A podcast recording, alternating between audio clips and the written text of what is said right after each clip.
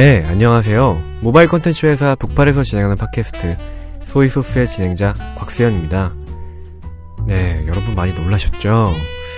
네, 앞선 방송에서 말씀드린 바와 같이 그동안 많은 분들이 애청해주셨던 두 번째 코너 이분법의 유혹은 이십일 회를 끝으로 막을 내리게 되었습니다. 네, 그래서 여러분께 아주 짧게 새 코너에 대한 소개를 좀 해드릴까 하는데요.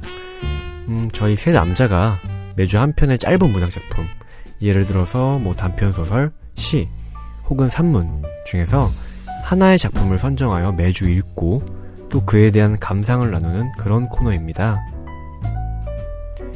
네, 새 코너는 이름하여 세신사 책장 밀어주는 남자들입니다. 네, 여러분 세신사는 다들 아실 테죠? 목욕탕이나 사우나 가면 시원하게 밀어주시는 분들이 있으시잖아요. 그분들처럼 저희 신사가 되고 싶은 남자 셋이서 여러분들의 잘 넘어가지 않는 책장을 시원하게 밀어드리는 그런 코너입니다.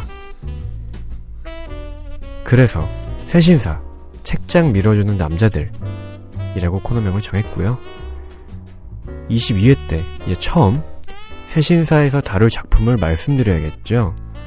음, 바로 소설가 김중혁 작가님의 소설집 펭귄 뉴스에 수록된 무용지물 박물관이라는 단편입니다. 네, 무용지물 박물관 제목부터 참 재밌을 것 같은데요.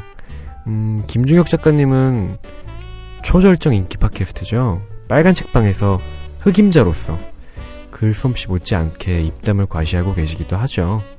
저희 소이소스도 빨간 책방에 버금가는 팟캐스트가 되기 위해 바로 그 흑임자 김중혁 작가님의 단편을 함께 읽고 여러가지 감상을 나누고자 합니다. 네, 또 매주 다른 작품으로 찾아뵐 예정이니까요.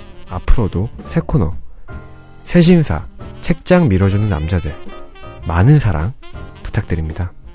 네, 다들 매주 목요일에 만나요. 좋은 하루 보내세요.